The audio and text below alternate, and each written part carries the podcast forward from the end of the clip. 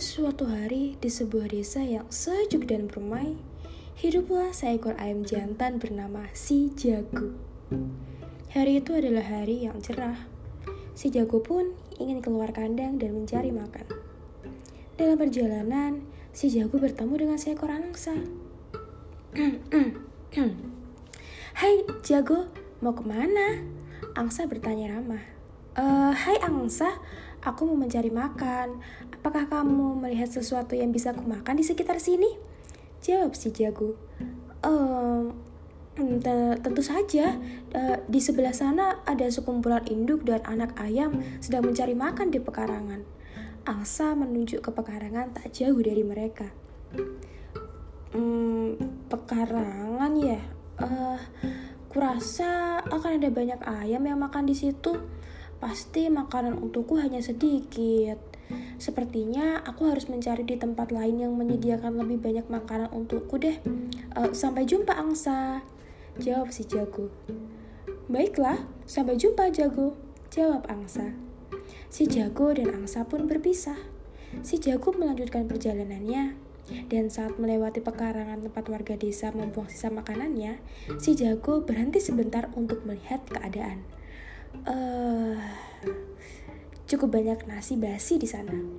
Tetapi ayam-ayam yang makan di situ juga lumayan banyak. Jago tak mau makan jika makanannya cuma sedikit. Beberapa saat kemudian, si Jago bertemu dengan tikus. Hei, Jago, mau ke mana? Tanya tikus. E, hai tikus, aku mau mencari makan. Apakah kau melihat sesuatu yang bisa aku makan di sekitar sini? Uh, sepertinya ada. Tapi tadi aku melihat sekawanan cacing di dalam mangkuk bekas yang tergeletak di depan rumah Pak Husin. Hmm, semangkuk cacing. Sepertinya itu tidak cukup mengenyangkan buatku. Baiklah, sepertinya aku harus mencari makan di tempat lain. Sampai jumpa tikus. Sampai jumpa jago. Jawab tikus. Rupanya si jago sangat lapar. Dia ingin makan dengan porsi besar. Dia melewati rumah Pak Husin dan tak memperdulikan semangkuk cacing yang lezat di hadapannya. Si jago terus saja berjalan. Tak lama, dia pun bertemu dengan marmut. Hai, jago, mau ke mana? Marmut menyapa. Hai marmut, aku mau mencari makan. Apakah kau melihat sesuatu yang bisa aku makan di sekitar sini? Si jago kembali bertanya. Ehm, hmm, sebentar, Biar aku ingat-ingat dulu ya. Hmm. Aha, ya, tentu saja. Di dalam dapur Bumina ada sekantong beras yang baru dibelinya tadi pagi.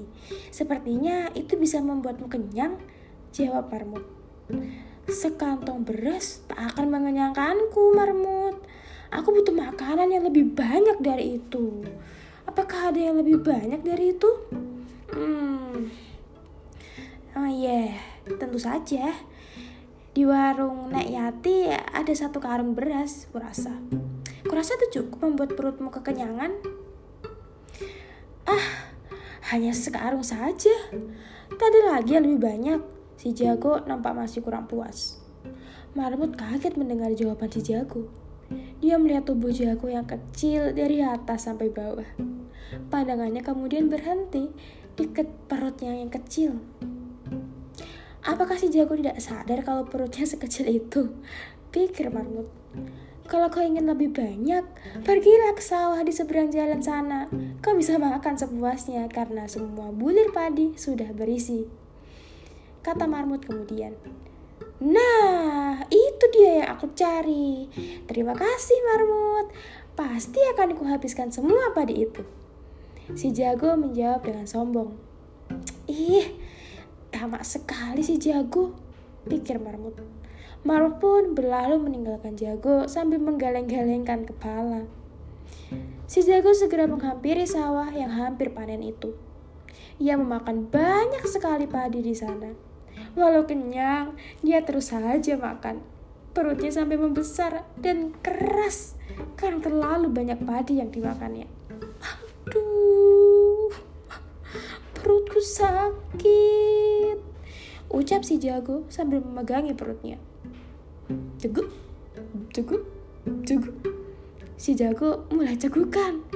Aku, aku harus minum, pikirnya. Sambil masih memegangi perutnya, si jago mulai berjalan sempoyongan.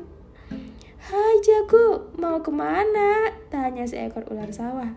Aku cegukan, aku mm, mm, mau minum. Ini, aku punya semangkuk air, minumlah, kata ular. Oh, tidak, tidak, uh, semangkuk air tidak akan bisa menyembuhkan cekukan ini. Aku harus minum lebih banyak lagi. Ya sudah kalau begitu, jawab si ular kecewa. Lalu pergi meninggalkan si jago. Si jago pun melanjutkan perjalanannya. Dia lalu bertemu dengan si katak. Hai jago, kamu kenapa? Tanya katak. Aku cegukan. Aku mau minum. Kebetulan ini aku punya satu ember air. Kau bisa meminumnya? Katak menawarkan airnya kepada si jago. Tidak, tidak. Satu ember air tidak akan menyembuhkan cegukanku. Aku harus minum lebih banyak lagi. Si jago menjawab. Ya ampun, si jago itu tamak sekali ya. Kata sambil gemas dibuatnya. Padahal karena sifat rakusnya tadi, dia sudah dibuat cegukan sampai perutnya sakit. Ternyata hal itu tidak membuatnya kapok. Si jago terus saja merasa kurang kalau kamu tak mau satu ember, apa kamu mau minum satu kolam? Kata bertanya. Sepertinya satu kolam pun masih kurang, kata. Si jago masih belum puas. Si katak marah mendengarnya. Ah, ya sudah. Sana. Di sungai ada sangat banyak air yang tidak pernah berhenti mengalir. Minumlah di sana sampai kamu puas. Ah, ya, kamu benar, katak. Itulah yang aku cari. Sampai jumpa. Jago lalu pergi. Katak mendengus kesal mendengarnya. Apakah si jago itu tidak sadar kalau perutnya kecil? Pikirnya. Sesampainya di sungai, si jago meneguk banyak sekali air. Dia minum terus menerus dan tak mau berhenti. Ya ampun, jago, jago. Badannya sudah hampir seperti balon yang mau meletus. Tiba-tiba, karena tubuhnya menggembung, si jago kehilangan keseimbangan dan terpeleset. Tubuhnya terjebur di sungai si jago terbawa arus yang sangat deras. Sedikit pun dia tidak bisa berenang karena badannya sangat sulit digerakkan. Arus sungai membawanya menjauh, jauh, dan sangat jauh dari desa. Oh, jago yang malang. Dia pun tidak bisa kembali pulang ke kandangnya karena sifat tamaknya. Kabarnya si jago ditemukan tergeletak di buah pepohonan bambu di desa yang amat jauh. Di sana, tubuh jago dikerumuni semut dan lalat. Oh, jago yang malang.